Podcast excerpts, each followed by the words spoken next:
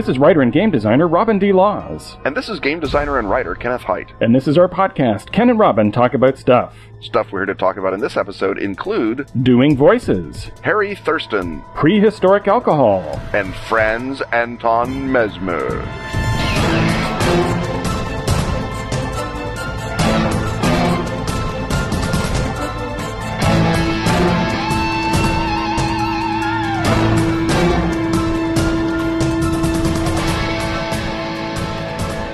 Pieces of Eight from our freebooting pals at Atlas Games is a pirate ship combat game played with coins. minted metal coins that clink in your hand. And that's it. No board, no dice, no meeples, no colored cubes. Just coins made out of metal. To play Pieces of Eight, you hold a stack of pirate coins in your hand. That's your ship. And you hold one coin in your other hand, that's your crow's nest. Coins represent things like cutlasses, mates, barrels of grog, and the captain's monkey. Each coin has a special ability you use to attack your enemies. Your enemies being other scurvy players and their own filthy coins. When coins get blown to Kingdom Come, they go to the Davy Jones locker of your pants pocket. The last player with a surviving captain coin wins. One of the cool things about Pieces of Eight is that you don't need a table to play. Because of all the coins are either in your hand or in your pocket. So it's great for car trips. Or standing in line. Also, a great pub game. Because if you're doing the pub right, all the little pub tables are already busy holding your pub drinks up off the pub ground. The no table gimmick is clever, but Pieces of Eight is also a great game. For example, it won the Origins Awards Vanguard Award for Innovation in Game Design, and it was a nominee for the crazy prestigious Diana Jones Award. Designed by the worthy yet modest Jeff Tidball, who wrote this ad copy but was too shy to credit himself. How tragically Minnesotan of him. Yes, I guess we'll never know who designed this brilliant, groundbreaking game. But we do know that Atlas Games is running a limited time clearance of Pieces of Eight coin sets right now. Each set contains enough coins for four players, and the limited time price includes shipping and handling. Let's recap. Pieces of Eight is a pirate ship combat game played with minted metal coins. You don't need a table, so it's great for long lines, car trips, and pub gaming. It's an award winning design for expert certified great gaming. And right now, you can get a four player Pieces of Eight package at a limited time, drop everything price. Shipping and handling included. Learn more at atlas-games.com slash ken and robin dash PO8. That's atlas-games.com slash Ken and Robin dash the letter P, the letter O, and the number 8. Or follow the link in the show notes. That might be best.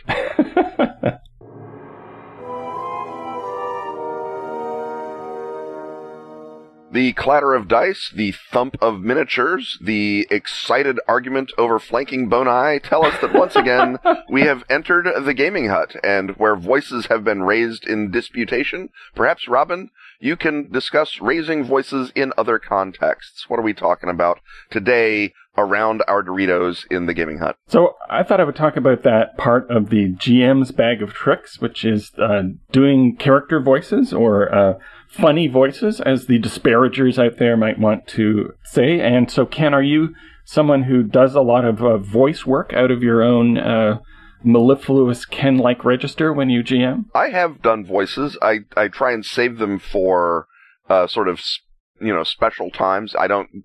Not every NPC gets their own specific voice, as opposed to I try and vary like the you know the speed of delivery or the or the vocabulary or their you know their their tone or their tenor. So the the bartender doesn't sound the same as the robot, doesn't sound the same as the wizard in terms of just you know what they're what they're saying and how they're saying it, just like you're writing a character in fiction. But every now and again, yes, for non-human entities, you know, I'll I'll try and drop the voice into a, a lower register for the vampire that lives in the bottom of the guild hall in London, or go up into a, a you know a, a robotic tone for you know the the hostile AI that's about to kill you now, that kind of thing. Sort of the most successful slash least successful in some ways voice I did was in a Call of Cthulhu game I was running in which a cadet branch of the Marsh family had, after being let out of um, uh, the uh, prison camps in, in Arizona by a thoughtlessly liberal government, uh, had set themselves up in, in L.A. and the characters loved hearing the Mosh family discussed the coming of Cthulhu. and seriously, whenever they were stuck in a in a proto gumshoe moment, they would go find a marsh and kidnap him and interrogate him, just so I would have to do the voice some make more. Make you do the voice again. Yeah. Um, so doing a voice is a strong spice when you're running. It focuses a lot of attention. There are uh, a lot of benefits to it, and I admit that I do uh, use voices and create a performance aspect. Uh, and uh, there are drawbacks to it as well. The main benefit being that it perks up the energy in the room and it encourages players to sort of step up their game. And it also it does provide a sort of distinction between different characters. I think you do not necessarily, or, or I wouldn't go beyond that. I would say you don't want to have every character have a different voice because that uh, gets wearying fast. And in fact, something that I'll often do is either naturally or by design, I'll start out a scene uh, doing the character's voice and then kind of pull back on it a bit. And uh, I think it's okay, even though it's inconsistent, to drop back to something closer to your original speaking voice that maybe has a hint of the cadence of the character that you've struck. But having established that character, you sort of pull back a bit. But it helps the players, I think, to um, visualize what's going on. The other risk is that doing voices is amusing, and therefore, if you don't want to introduce a moment of humor into the situation, you might want to avoid doing voices. Although uh, I'm always kind of confident that after making something funny, I can then make it horrible and scary and go back to funny. And uh, not all of the voices I do are funny, and sometimes I do succeed in freaking out the players with uh, you know the the monster voice or the uh, possessed person voice. So if you can do voices, uh, I certainly uh, recommend it. And I guess uh, the easiest way to start doing voices, if you haven't done it before, is to look for sort of the stock impressions that people do of uh, celebrities or old timey movie actors, or also different regional accents, and see which of them you can do, and then kind of build a repertoire from there. And part for me of the preparation of creating a character is to kind of a major antagonist is sometimes I will think about uh, what that voice is. If I think of a character as being one who will uh, persist from moment to moment, and then sometimes I'll just grab a voice from a, my sort of standard stock. So, for example, uh, Walter Brennan, we've discussed on the show before. He's a- He's, your a- he's a- classic old timey is. Almost everybody can do a Walter Brennan if you just uh, listen. And one of the techniques of learning how to do accents is to listen to the impressions done by other people. Because if you do that, you can, you know, you're stealing somebody's impression, but you're taking the already exaggerated form done by uh, shtick comedians from time immemorial and, and borrowing it to your purposes. I had another character, and sometimes the character will not necessarily actually sound like the person you're trying to imitate. In fact, that's probably a good thing, right? That you don't necessarily want everybody to picture Walter Brennan every time. Although I think Walter Brennan is a special case. You actually, I think you, do want do, people to but- picture Walter Brennan. But you don't necessarily want the players to believe that the the the you know the the dwarf guarding the gate actually sounds like um actually looks like John Wayne or in any other way behaves like John Wayne. If you you know give him a broad voice that tells you he's a plain dwarf, doesn't want to take a lot of problems from people, but you you run the risk then of having the voice have that pre-existing connotation to it, which is good if what you want to say is don't screw with the dwarf unless you really want to get shot, but you may also be bringing in a lot of the you know other associations, and they'll be thinking, well, you know, what, what else do we know about this dwarf based on the fact he so- sort of sounds like John Wayne, and they'll be overthinking that aspect of it. right. So in a way, there, the, the worse your John Wayne impression is, the better. Yeah, um, or if you can just sort of think halfway. So, for Mhm. example, a major enemy character in the 13th Age campaign I recently ran, I was thinking of Alfred Hitchcock as I did him, but in fact, it was not an accurate Alfred Hitchcock impression. It just sort of had that slow, menacing cadence as the character slowly explained to the characters how he would completely mess them up if he did anything to step a foot wrong in his presence. And so Was that a Quandos Vorn voice? yeah, and, and that doesn't sound like Hitchcock, Yeah, really. no. Um, but it, Hitchcock is the starting point, and so you can sort of move from a a failed impression uh, to a character who actually has their own imprint on the storyline and doesn't have them picturing Hitchcock. I didn't want them to realize what the source of that would be. So you don't have to feel abashed by the fact that you're not a great impressionist. All you're looking for is a sort of a different cadence and a different register to put your voice in. And uh, I think this is something that happens with a lot of actual actors. Once you start doing a different voice or you start talking even in a different cadence or a different tonality than you normally do, you're going to find your, your sort of thought patterns trying to match the voice you're doing, if, especially if you're already, you know, in the position where I'm, I'm impersonating this guy, I'm being, you know, uh, Quandos Vorn, or I'm being the dwarf, or I'm being whoever it is.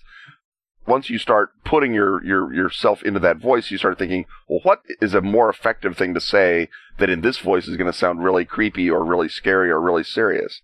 And I, I think that doing the voice with, like you said, with your sort of your major antagonists or your major NPCs can also help you with some of the role playing aspects just by not just reminding the players that they're, you know, talking to someone who isn't the GM, but reminding the GM that they're talking to someone who isn't the GM and let you respond to that. When you, I know that you, uh, you, you sort of visually cast a lot of your, your, your NPCs as, you know, played by other actors. Do you, if you, if you've mentally figured that this guy is the James Mason bad guy, does he then have to talk like James Mason very slowly and very convincingly? Or does, can the James Mason guy have, you know, a, a Jimmy Cagney voice if it, if it comes out? How much do you connect the visual, I guess, appearance in your head of the NPC with, with how he's going to sound?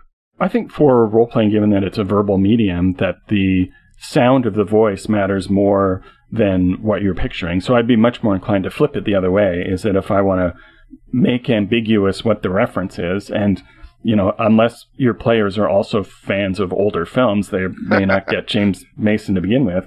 Um, but uh, he might talk like James Mason, but nonetheless, might, I might describe him as a, uh, and that doesn't sound like James Mason either, right? Not but that can be another character that goes off in another uh, direction.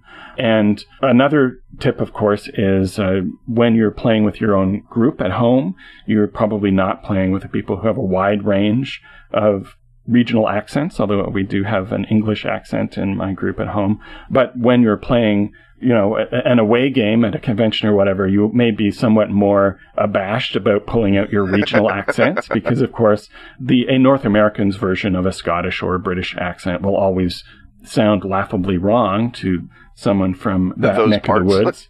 And and I wouldn't pull out my uh, Australian accent for a bunch of Australians because they would probably recognise that it's not really a, anything at all like theirs at all.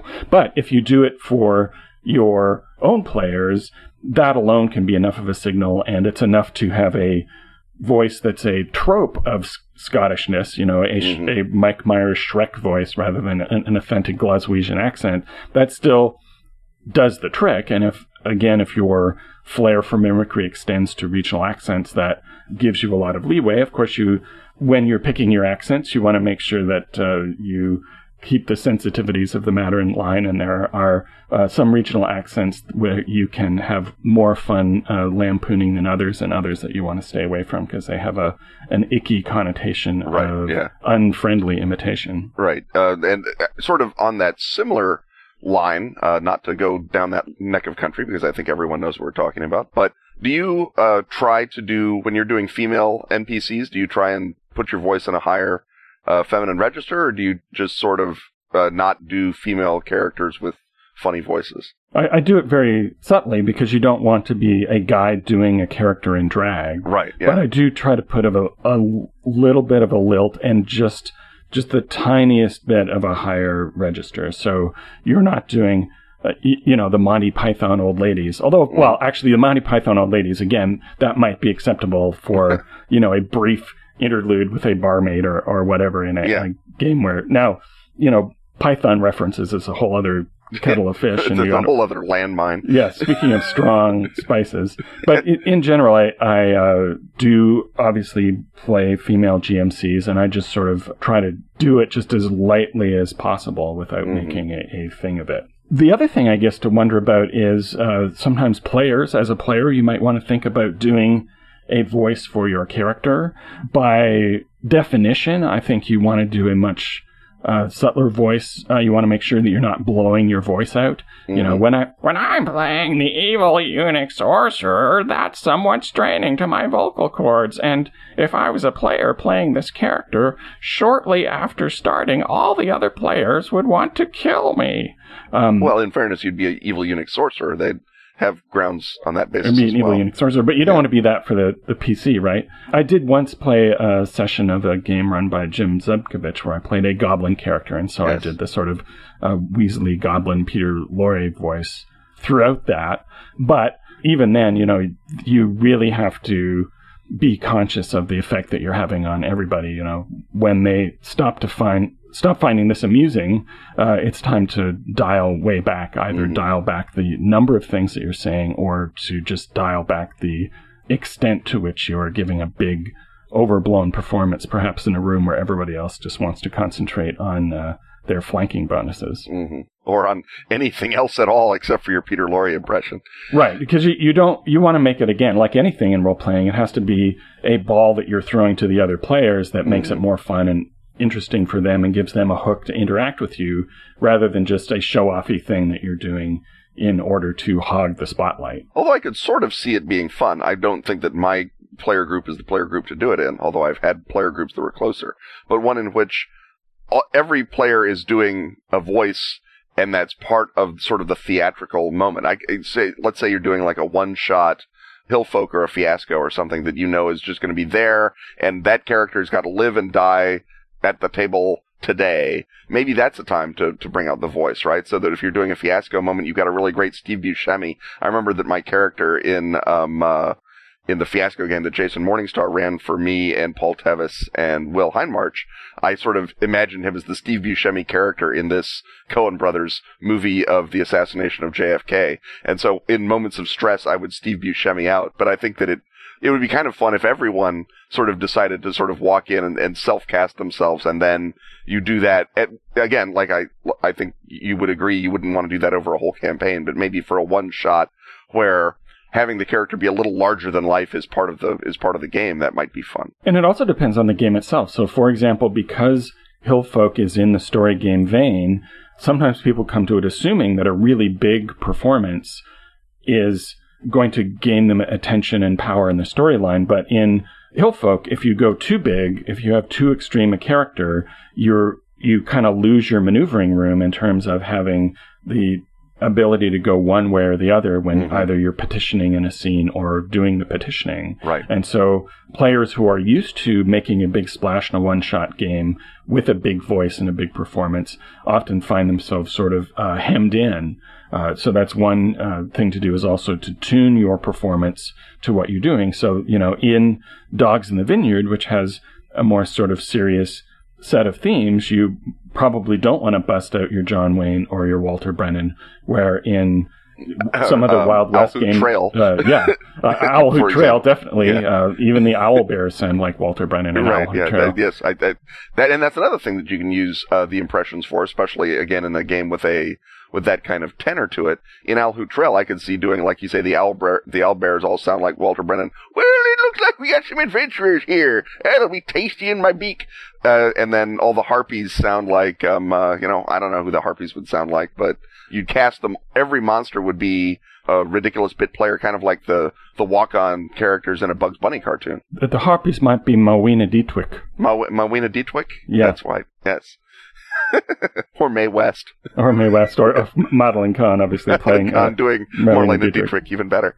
Yes. Yeah, but the uh, but but that can uh, serve first of all to sort of maintain the tone of, of, of a game that because it's a D20 based game is still going to be awfully grimy when you get sort of down into it, but also helps the the player characters sort of stay in the notion that they're in a, a larger than life world where rational action is not going to produce fun. It's just going to produce more tiresome dice rolling. And for a, a one shot of a game like Owl Hoot Trail, as GM, you can actually do all of the GMing in, in your Walter Brennan voice. Mm-hmm. And uh, now it's time to roll for initiative.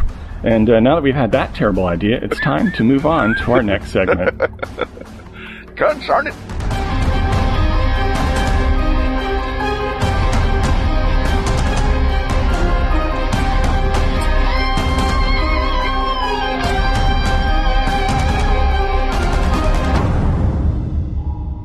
Ken, guess what project touted here on the podcast is now crowdfunding on Indiegogo? I don't have to guess. I can see here in the script that it's my pals at Fenix. As in Sweden's much vaunted magazine devoted to role playing and gamer friendly reviews. When typing it into your search engine of choice, remember that all right thinking persons and Swedes spell it F E N I X. Uh, and of course, you don't mean to make a distinction between those two things, but you can tell that it addresses the right thinking demographic because among its contributors is elliptonic raconteur Kenneth Hite. Hop aboard the Indiegogo campaign for a Best of Fenix anthology in English. Stretch goals expand its ambition to multiple volumes. Among its Haitian treasures, Dacian werewolves. Golden vampires. And the frost caked western Once Upon a Time in the North. Plus, from a roster of other contributors, singing spellcasters, Drowned Oz, and the card game Fenix Fighters. Plus the cartoon exploits of Burger Barbarian. On Indiegogo until April 3rd, 2014.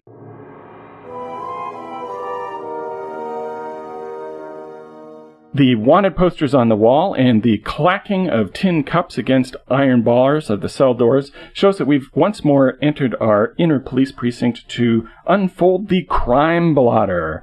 And uh, this week in the crime blotter, I came across uh, just an offhand reference to an interesting historical fact, and that is that Harry Thurston, the less famous, uh, less accomplished magician brother of magician Howard Thurston was mixed up with the Chicago mob. And I don't actually know anything more about it than that, but Ken, if you were unable to dig any details up, I'm prepared to help you make them up. So, did you discover, in fact, anything about the story of uh, rogue magician Harry Thurston and his connections to the Chicago mob? Well, as luck might have it, I do in fact own a copy of Jim Steinmeyer's biography of Howard Thurston called The Last Greatest Magician in the World. And if you guys don't know Jim Steinmeyer, he is probably the premier historian of magic, uh, certainly publishing for us rubes in America. And his, his books are all really entertaining, very well written, uh, really well researched because he, I think he's a practicing magician, but he certainly has a lot of contacts in the magician community. He's done oral histories with a bunch of guys who are, you know, no longer with us, or he's talked to people who talked to them. So his books are really uh, well put together and I recommend him on pretty much any topic of, of the history of magic if, if, that you're digging around in. But he did do a biography of Howard Thurston, uh, which of necessity mentions his little brother Harry, who was Jim Steinmeyer doesn't like him. He thinks that Harry was a was a bad man and a rotten, uh, no good Nick, and that's probably true. But when you read him you know, just on the page and you don't have to deal with him every day, or, you know, I, I suspect read a lot of the letters that his brother Howard would write to him, you have, you, you sort of, he sort of seems like, like a fun guy to know. I mean, he keeps mentioning that he has all of Howard Thurston's vices and none of his virtues, but basically, uh, Howard and uh, Harry Thurston both came up in the carnival and circus circuit. They they were advanced men for Ringling Brothers. They do you know carnival uh, midway tricks. They do uh, short cons and petty grifts, and then they both sort of flowed to the 1893 World's Fair in Chicago, which of course was the greatest spectacle of the 19th century. It was a gigantic extravaganza, and among the other things it debuted include you know not just the Ferris wheel, but also the modern Hoochie Coochie show in the persona of Little Egypt, who was, of course, Syrian, um, but uh, did a Hoochie Coochie dance in uh, brown uh, body paint, this being a different era. And people, because it was it was done as a cultural exhibit, she could show way more skin than you could show anywhere else in Chicago. She became was downright edifying, I'm sure. Downright edifying. She became a downright edifying. She became a huge sensation. See, this is the problem when you start doing Walter Brennan. It's like Hunter S. Thompson. You can't stop. You just, it just keeps, or Lovecraft. You have to spend a, a period just sort of um, uh, writing uh, Hemingway prose to get it out of your system. Anyhow, the Thurstons were inspired by this and set up their own sort of set of basically hoochie coochie performances in little towns that they would run across uh, the Midwest. And eventually, Harry Thurston set up his own dime theater, as they were called, which was basically a carnival freak show that stays in one place in the Levee District on South State Street. And this place incorporated within it a hoochie coochie show, which was of course the real attraction. And he rapidly began making a ton of money. The South State at that point was in the heart of the Levee District, uh, Chicago's first and greatest vice district. And he. Gee, I wonder how he wound up mixed up with the, the mob. It's almost as though, well, actually, he wound up mixed up with uh, Chicago politics, which is roughly the same thing at this and all other ages. And so he he became, you know, a, a client of Hinky Dink Kenna, the fixer. but people should have known from that nickname that he was not to be trusted. Well, you know, when your other choice is Bathhouse John Coughlin, it's just you're not you're not really spoiled for choice in Chicago at that time.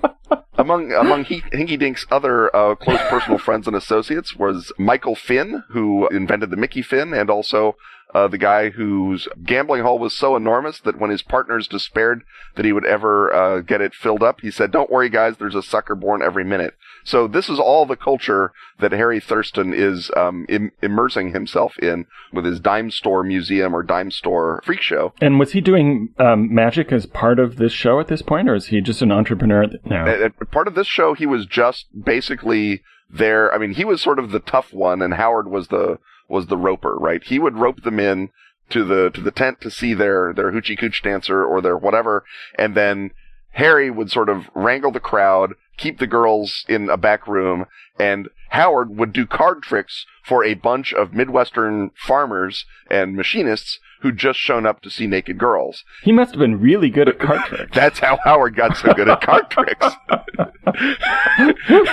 but Harry was sort of the, you know, the, so listen, kid magicians, that's right. If you if you really want to get good, open for strippers. this is the crucible, kids. That's right.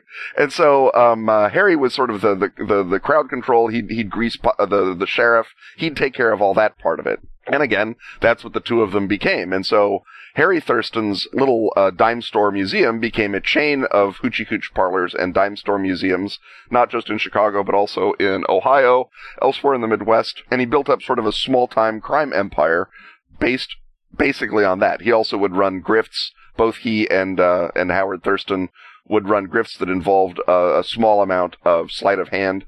Uh, Harry probably picked up, you know, enough to do, you know, the the disappearing coin. Uh, they would both do things where they would palm the, the the bill that they were slipping into the stripper's garter, which is kind of a dirty trick on every level.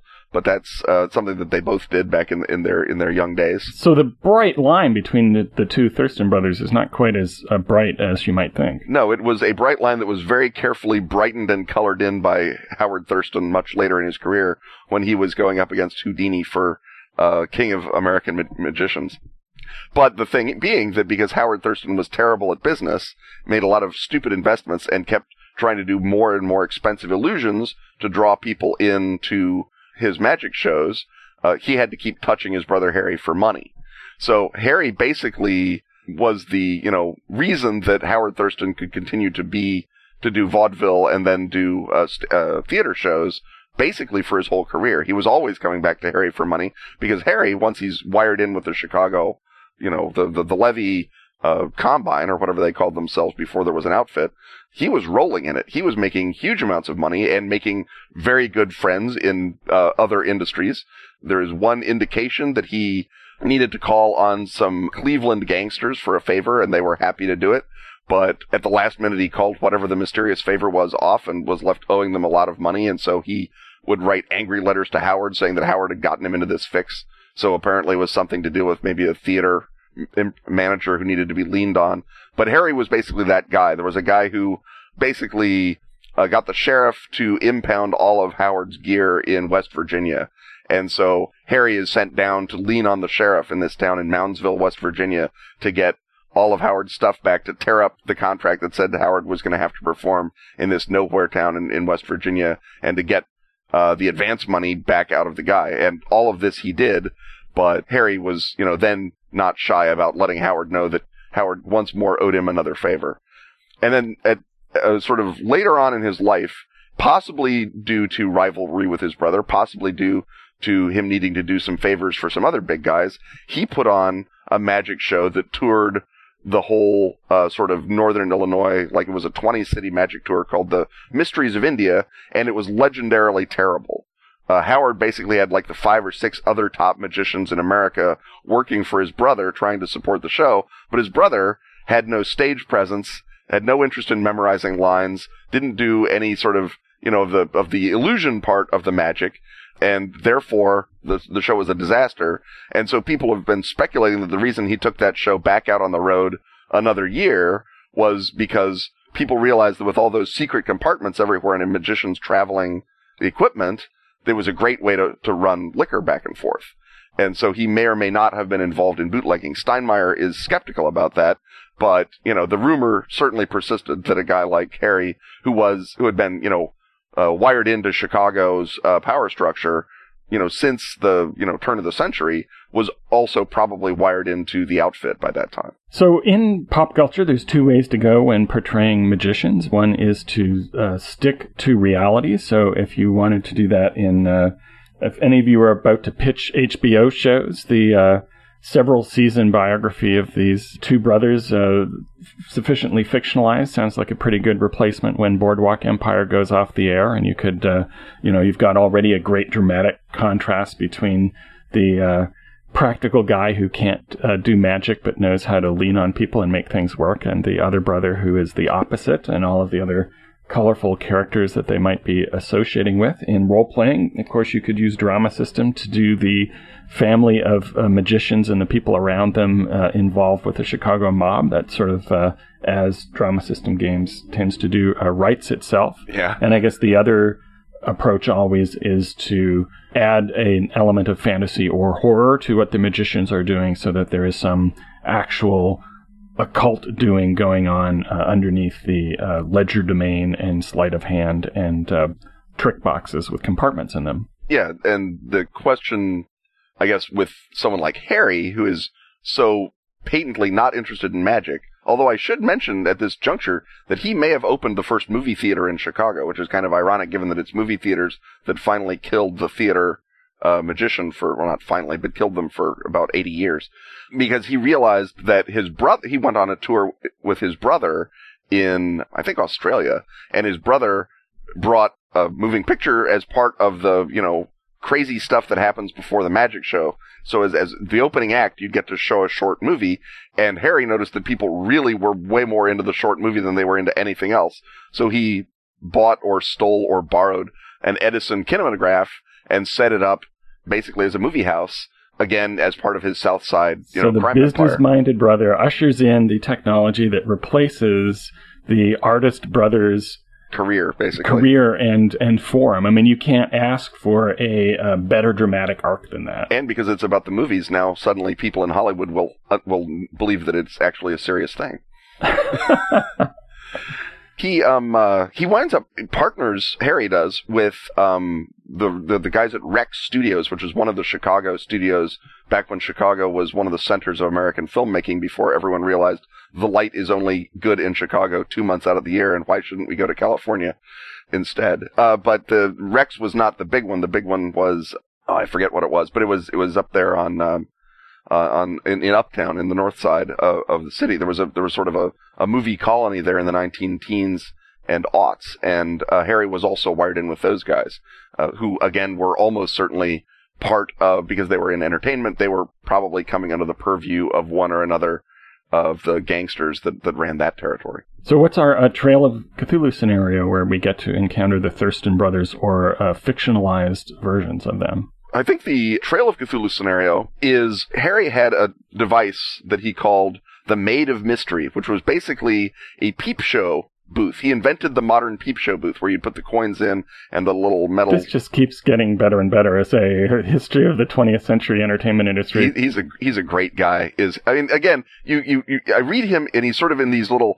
Meanwhile, brother Harry was not advancing the cause of magic at all. It's like yes. I don't know, brother Harry he seems like he's right. a relationship between pornography and entertainment technology. That's, right. that's not an important that's, trend to follow in any way. Crucial. It's got nothing to do with vanishing elephants. Oh, that was one of the best bits. It has nothing to do with Trail of Cthulhu, but uh, for the Mysteries of India, they bought an elephant that was supposed to be the big thing. They were going to make an elephant appear as opposed to disappear, and they'd worked out the illusion, and then the elephant died right before the tour started because no one was like keeping it warm because apparently little elephants in a Chicago winter do not do well. It, it did not come with a manual. And, and Harry blamed these magicians that Howard had put on his tour for purposely letting the elephant die to sabotage the tour. Those punk magicians killed my elephant. That could almost be a, a direct quote from the from the letters, according to Steinmeyer. So um, anyway, but you, since you have the Maid of Mystery, you have a, put a coin in, and the and the and the and the little uh, rattly screen comes up. But instead of seeing a, a, a, standard issue Naked Girl, you see something special for the special clientele, and that, of course, might be you know a piece of a of a Dark Young, or it might be a glowing crystal that shines in your in your mind. He might swap that out for his Edison machine. Have well, I found this crystal that that sends up images. It's kind of neat.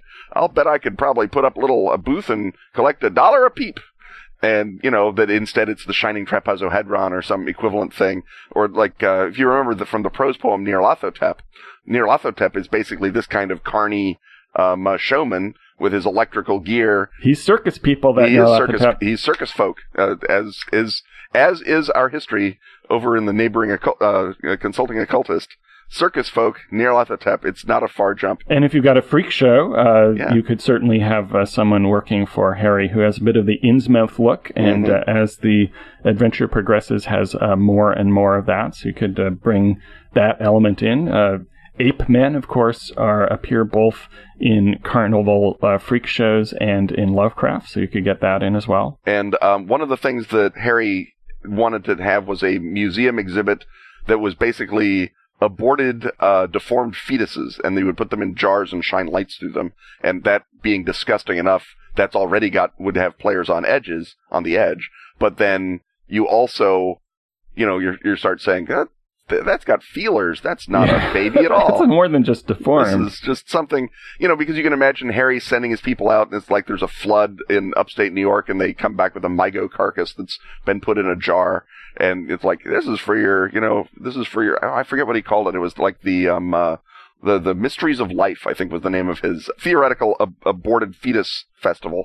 Right, um, and speaking of punks, that was the term for the display fetus in uh, uh, Circus Land was it was a punk display. A so it's yet display. another use of that term. So so that can be another vector for the awful. And again, of course, the place you would get aborted fetuses before 1970 would be from criminals because that's who was performing the abortions by definition.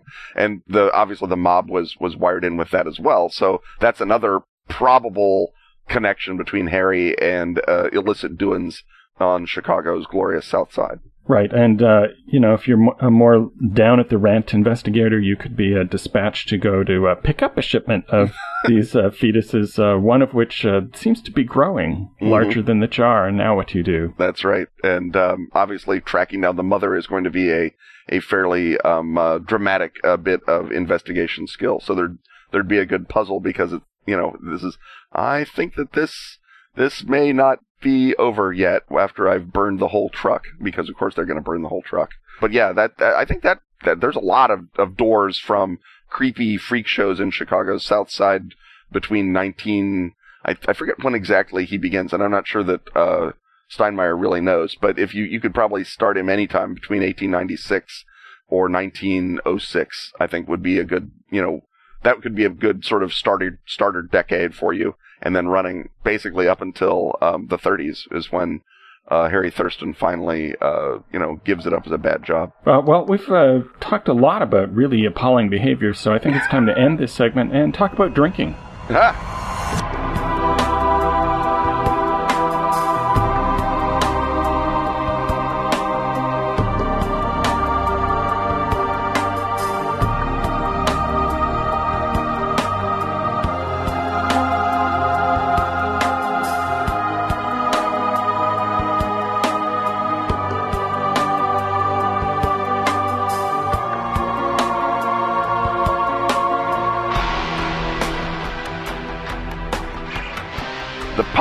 champagne corks, the gurgling of beer bottles, the clink of wine glasses tell us we have entered a particularly convivial precinct of the Food Hut. And Robin, you have uh, poured us out a wine of extraordinary vintage indeed, have you not? Yeah, I've been reading a really great book, which I'd recommend, called Uncorking the Past by Patrick E. McGovern. He's a biomolecular archaeologist, and his most uh, recent book is called Uncorking the Past. It's fairly recent, but it's uh, just sort of at the dividing point before everybody knew where the Indo Europeans came from. So that's more a, an indication of how new that discovery is than his book being dated. But basically, this is a book about where drinking came from and where it appeared in the prehistoric and ancient world and its effects on spreading civilization. And if you're at all uh, interested in beverages, it, it uh, takes on an additional quality. Uh, the book, in addition to revealing a lot about uh, the origins of drinking, uh, extols the virtues of uh, moderate drinking. It posits that being a drinker was an evolutionary advantage, which explains why about 10% of the enzymes in your liver are ready and waiting to metabolize alcohol. Uh, so that implies that our ancestors uh, did quite a lot of drinking indeed.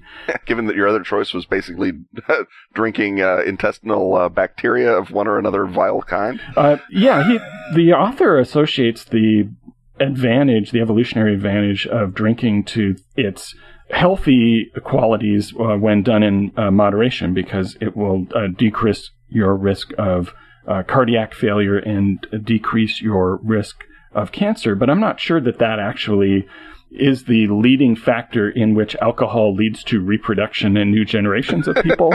Uh, that seems to me like a uh, an advantage that we reap now, now that we're uh, living to longer ages. Mm-hmm. But maybe that's not the case. Maybe the fact that older men in a lot of communities who were uh, getting to have uh, children with uh, younger women because they'd amassed uh, uh, social power and influence, and maybe you know their uh, moderate drinking, if they drank moderately, indeed made them longer lived and enabled them to to sire more children. I don't know, but it, it, seems a little shaky to me. But it's a really interesting book, and of course, the story of drinking begins even before there are people.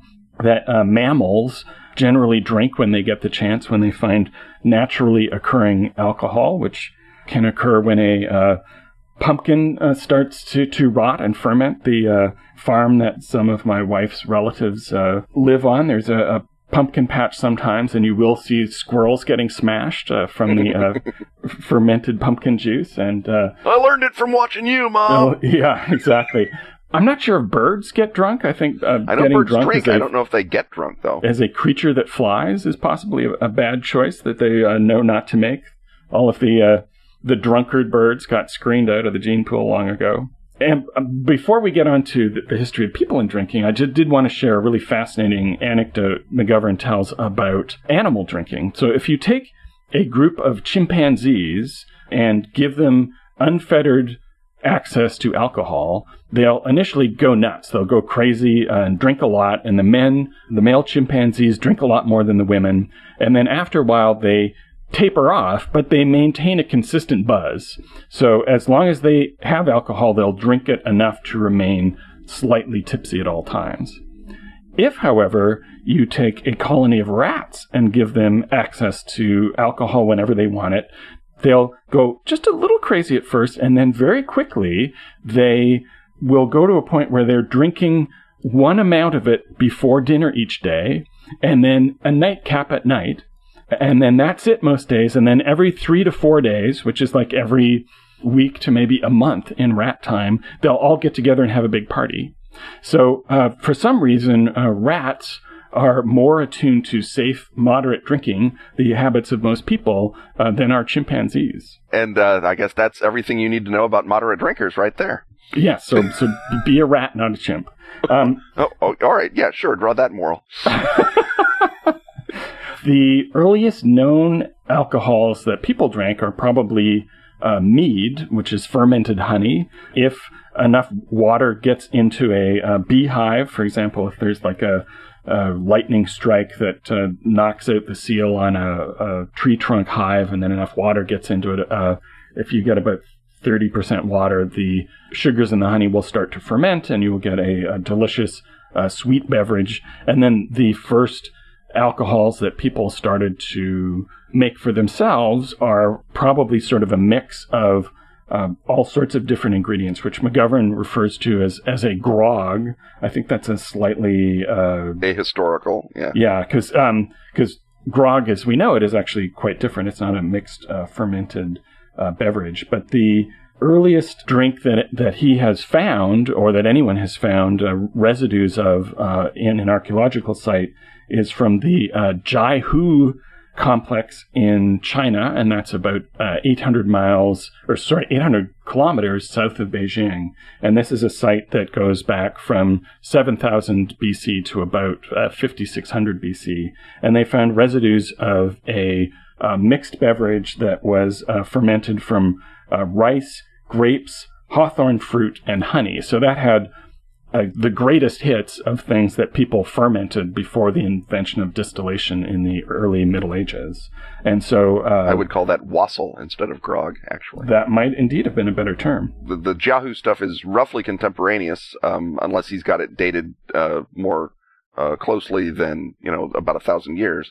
It's roughly contemporaneous with the earliest wine in uh, Georgia, the Republic of Georgia, not the state of Georgia, which is about 6000 BC. That that seems to be the first winemaking country that we know about that made grape wine um, from grapes, uh, which nicely fits, by the way, uh, in movie tie-in country with uh, good old Noah, whose ark fetched up round about those parts and immediately made wine, got blitzed, and lay down for three days, as anyone can imagine he would have when stuck on that ark with all the animals. Right, and for that reason, Noah gives his name to the Noah hypothesis, which is the idea that basically civilization uh, radiated out uh, from the Near East uh, throughout the Mediterranean and into Europe, basically along with wine, that civilizations like the Phoenicians went out to find new customers for their uh, wines. And first they introduced their drinking regalia, uh, which at first the uh, various chieftains and potentates that they encountered put their own uh, local mixed fermented uh, drink into, and then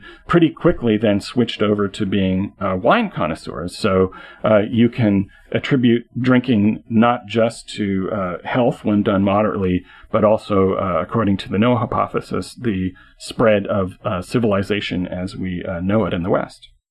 Now, does McGovern uh, buy the Noah hypothesis, or does McGovern say, eh, it's more complicated than that, as so many people tiresomely do? He uh, uh, floats it without debunking it. So uh, okay. basically, I think he regards that as, a, as an open question. And I think you can sort of see that any explanation that attributes something as big as Western civilization to one thing, or everybody's civilization, not just right, ours, everybody's obviously. civilization. It, I think probably it's uh, like a lot of things is a uh, compelling oversimplification. Yeah. But again, obviously, you're not going to have uh, fermentation and distillation without pottery. and you're yes. not going to have pottery without sitting in one place for at least long enough to make pots and let them dry. And you're not probably going to have it without some sort of agricultural practice, whether it be planting barley or, or, or growing grapes or, or cultivating bees for their mead. So sedentary behavior, agriculture and pottery is a pretty good uh, you know, first cut at what makes you turn into a civilization as opposed to a bunch of guys uh, flocking around the Phoenician day trader. So I think that you know it's it's not as as oversimplifications go. I think it's not out of the realm of possibility. Right, and you can take it back even further in time to the fact that cultures become aware of mead and honey and realize that you can use that to make a powerful psychotropic uh, beverage that uh, is key to religious rites because mm-hmm. it's about attaining an altered state of consciousness. It's one of several routes to an altered state of consciousness. And around that, even earlier than the, you know, there being wine merchants, you have a motivation right there to uh, hunt down more of this stuff and perhaps even uh, a contributing motivation to take the sort of wild cereals that you're using and perhaps you've found and uh, begun to ferment and begin to uh, cultivate them. That doesn't mean that they didn't understand them as food also, but uh, you know the role of alcohol in forging communities and uh, encouraging uh, sort of a move from the nomadic lifestyle to a uh, settled lifestyle could go back even further than the time frame that the Noah hypothesis discusses. Right. Yeah. And um, obviously, depending on what plants you use, you can make a, a mood altering or even mind altering substance out of all manner of plants that don't necessarily require agriculture or pottery, because you could probably make uh, exciting mushroom juice with a leather bag and some water and some mushrooms. And soma, of course, the famous religious beverage of the uh, of the Vedas, uh, may or may not have been basically ephedra, which is, I guess, a kind of grass or something, but is the sort of thing that you can, you know, gather without necessarily having to without having to have agriculture going on qua agriculture. So yeah, there's there's certainly plenty of possibilities for altered states of consciousness without civilization. Right. The, the big advantage of agriculture and beer, cereal al- alcohol, is that you can uh, you, you, can't store the beer for very long, but you can store the uh, source of the beer, the grain, mm-hmm. uh, for a long time. So that once you uh, start doing that, and unlike uh, and, and wine to a it's a little more complicated i think to create the pottery that allows you to store wine for later use but once you start being able to store grain for later use that means that you can have those festivals or just drinking parties all year long mm-hmm. uh, rather than waiting for the uh, right moment to be able to uh, uh raid that mead or finding a bunch of fruit in season that has uh, fallen from the vine or that you then go and uh, collect from the vine. And uh, if you look at, you know, cultures the world over, almost all of them uh, have a form of uh, alcohol, the exception uh, being the uh, Native Americans north and east of Arizona, where tobacco plays that, that role. And there's another few little handful of societies that didn't find or didn't care to find a form of alcohol, but otherwise it's uh, pretty consistent uh, throughout the globe with various prehistoric cultures. Yeah, and I suspect that a lot of that is just a question of the poverty of archaeology in North America as opposed to because the, the Cahokian civilization, for example, in the Mississippi Valley in the Middle Ages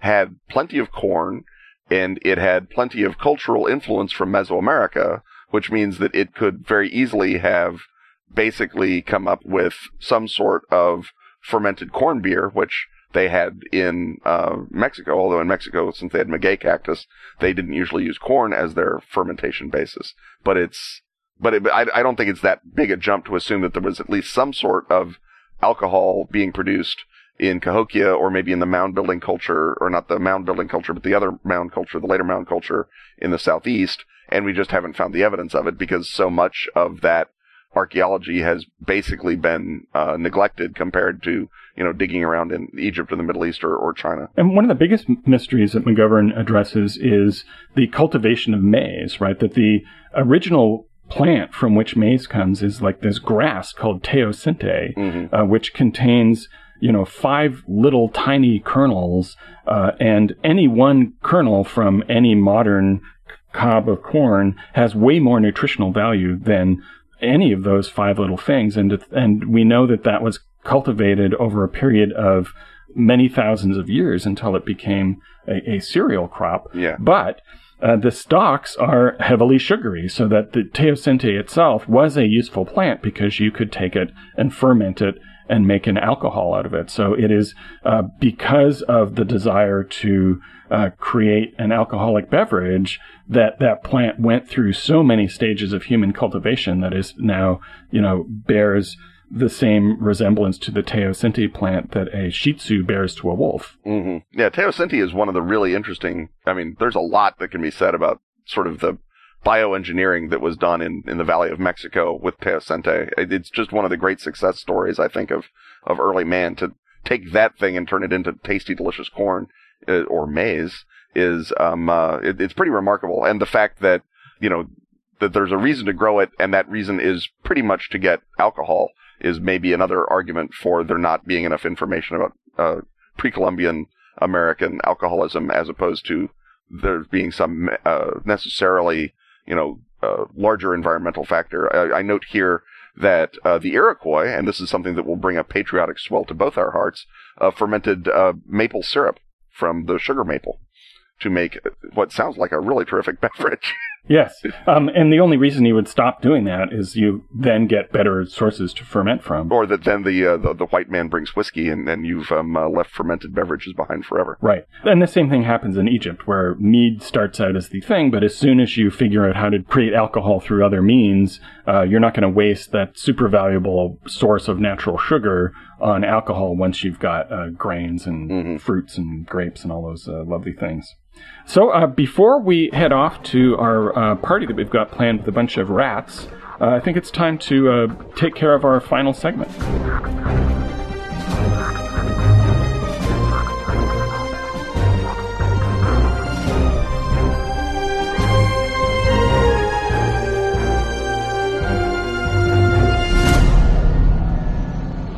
The portrait of Madame Blavatsky glowering down at us as we ascend a creaky, cobwebby staircase past the mysterious mystic sigil painted in a distasteful ichor, frankly, a very distasteful ichor, tells us that we're once more entering the plush offices of the consulting occultist. And this week I thought we would take a look at someone who's sort of uh, yet another transitional figure between magic and early, perhaps uh, misinformed or misused science, and that is Franz Anton Mesmer.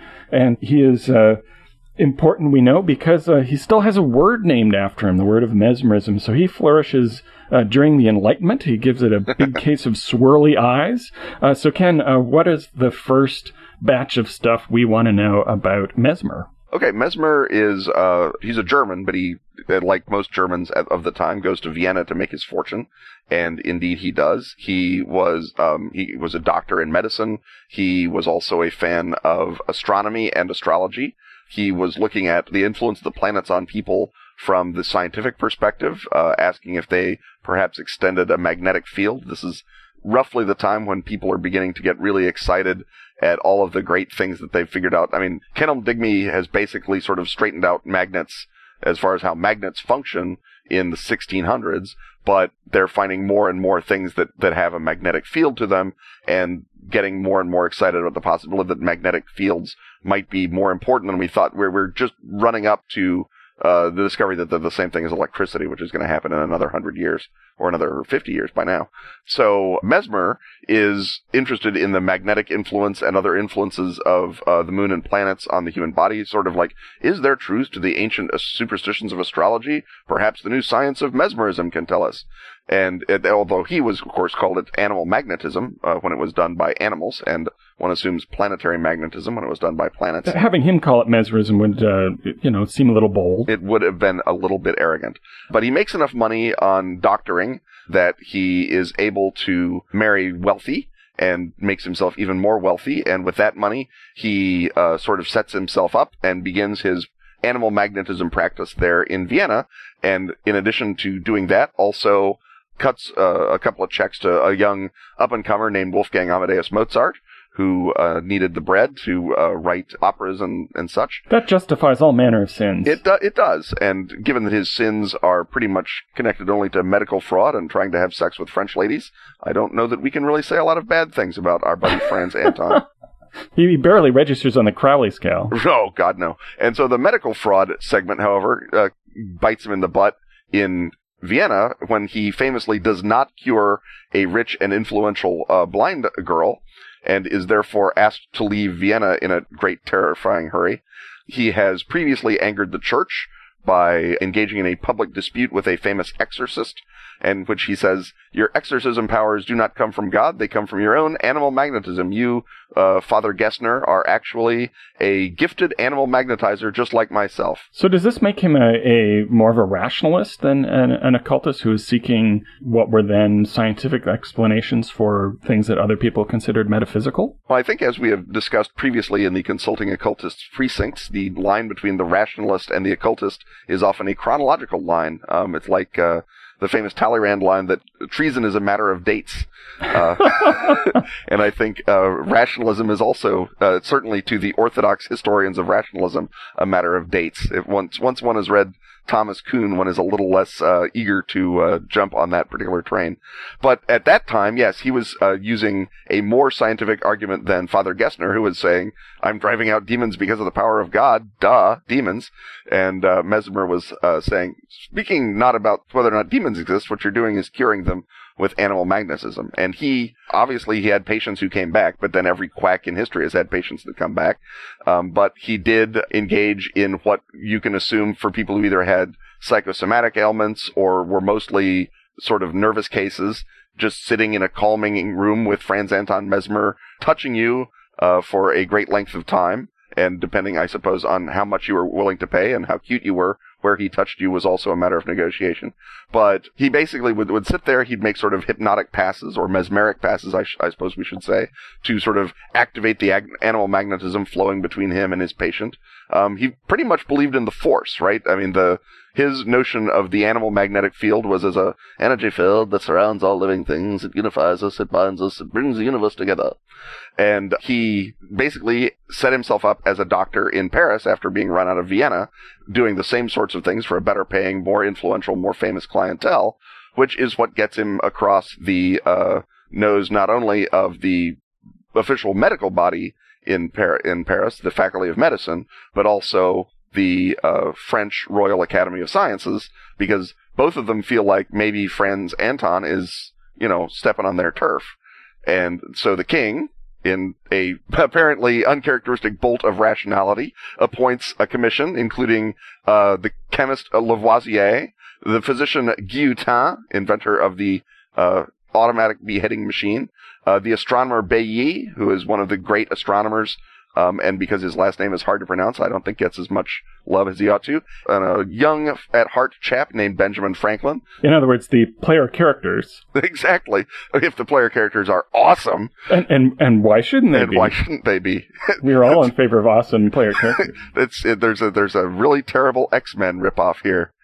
I will use my power of beheading to stop them, says Joseph Ignace Guillotin.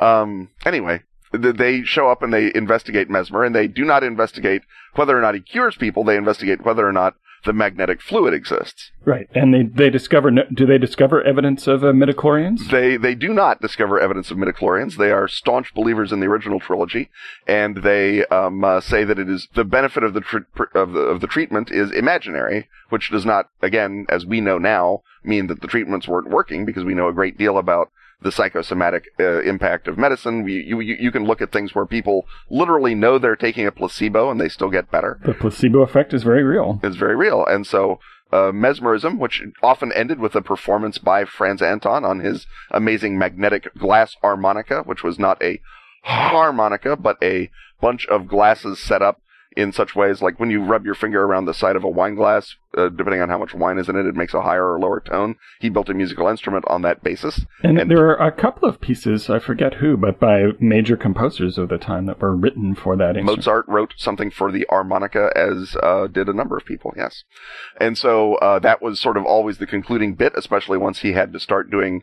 Uh, he was so popular that he would have to do mass mesmeric cures, and here they would all sit sort of with their feet in a bath, and he would be able to magnetize the water, and the magnetism would flow up through them, and he'd play on his little harmonica, and everyone would have a great time. So, so speaking of uh, connections between segments, we see that uh, he was a little bit circus too, and there's a performance aspect to what he, he had doing. his circus folk aspect as well, and one suspects a little bit of early alcohol, and so. Um, yeah, once the Royal Society comes back and says there's no such thing as animal magnetism, you be crazy, uh, he is forced to leave Paris because all of his rich clients dump him.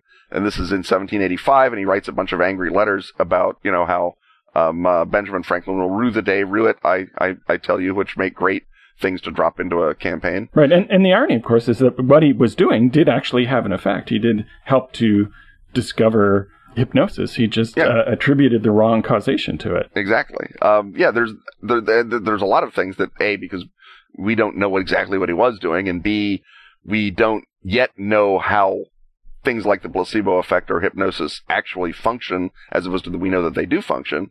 Um, we don't know exactly what he might or might not have been doing, as opposed to what he thought he was doing, which he wrote an 88 page book telling us what he thought he was doing. At any rate, after the French Revolution, there's a brief uh, sort of upsurge in people saying, aha, Mesmer was there, you know, hypnotizing people and, or mesmerizing people into being revolutionaries and overthrowing good King Louis, who was so mean as to appoint a commission to chase him out of Paris. Um, which is another thread that sort of shows up as you go later and later, where the Svengali figure is uh, conflated with the Illuminatus in popular culture, and uh, winds up dying in 1815 in Baden, which I think is pretty much where people who get chased out of every decent principality in Germany went to die. Um, and uh, that is the end of Franz Anton, except as you point out, through his his word mesmerism, which stays with us today for what vampires do. Right, so we've got the League of Extraordinary Scientists who uh, Mhm. may initially be convened in order to investigate what he's doing, and then you could uh, make their first case, uh, finding out the emanation from the outer dark that is in fact uh, responsible for uh, what uh, Mesmer is doing, or uh, finding out that you know his claims to have nothing to do with uh, demons and exorcism are in fact a, a, a, ruse. And then from then on, you could have them uh, continue to go on and crack other cases in mm-hmm. the uh, pre-revolutionary period in France. Uh, and of course, you mentioned the Svengali figure, who is responsible uh, for a lot of uh, pop culture as the menacing hypnotist who has come for our, our, women and therefore also dovetails with the uh, Dracula figure. Mm-hmm. Um, any other uh, obvious things to uh, mine in and around the story of Anton Mesmer as we use it as fodder for games and fiction? Well, I think that one of the, I mean, pre revolutionary Paris is one of those great periods where there's nothing but delicious, delightful mountebanks. So you have uh, Cagliostro is coming through Paris at roughly the same period of time. He basically dodges out of Paris right around the time that uh, King Louis is getting around to appointing investigative bodies, and Cagliostro probably suspected rightly that the investigative body would not approve of his uh, magic. Uh, Saint Germain dies the same year that Mesmer gets his investigation, so the Comte de Saint Germain is another great figure of mystery and occult uh, lore. Who I can't. believe we haven't yes, done a segment two on future segments yet. right there, right? Um, but you've got uh, so sort of a a, um, uh, a Legion of Doom that you could assemble to battle the League of Extraordinary Scientists if you wanted to. And I think one of the more fun things would be that uh, you you hinted at with your esoteric thing that the Legion of Doom is trying to bring about a magical revolution. That they realize that we're at a tipping point in terms of what people believe. We're at the edge of one of those Kuhnian paradigm shifts, and so if they can sort of sneak magic in the back way and it comes about that people once again believe that there are demons everywhere, that there are occult forces coming down from the planets, that the outer dark will be that much, you know, closer the veil will get that much thinner, and it is the heroic efforts of uh, Lavoisier and Bailly and Benjamin Franklin to cover it up that uh, thicken the veil again. And so you have sort of a, a larger metaphysical struggle, and it's not magic versus science, it's magic versus guys who know better than to tell everyone to believe in magic. Uh, well, I think we've uh, well covered uh, Mesmer, or at least I'm getting sleepy. Very, so, very sleepy, sleepy, and that's. I think we've uh, successfully wrangled uh, yet another podcast. Stuff having once again been talked about, it's time to thank our sponsors Atlas Games, Fenix, Dork Tower, Pro Fantasy Software, and Pelgrane Press. Music, as always, is by James Semple. Buy us some virtual mead by hitting the donate button at kenandrobintalkaboutstuff.com. Joining such illustrious patrons as Russell Spicklemeyer and returning donor Samuel Kreider. Build awareness of your game, Kickstarter, podcast, or rope trick by advertising with us. Grab the rate sheet at our site. On Twitter, he's at Kenneth Hite. And he's at Robin D. Laws. See you next time when once again we will talk about stuff.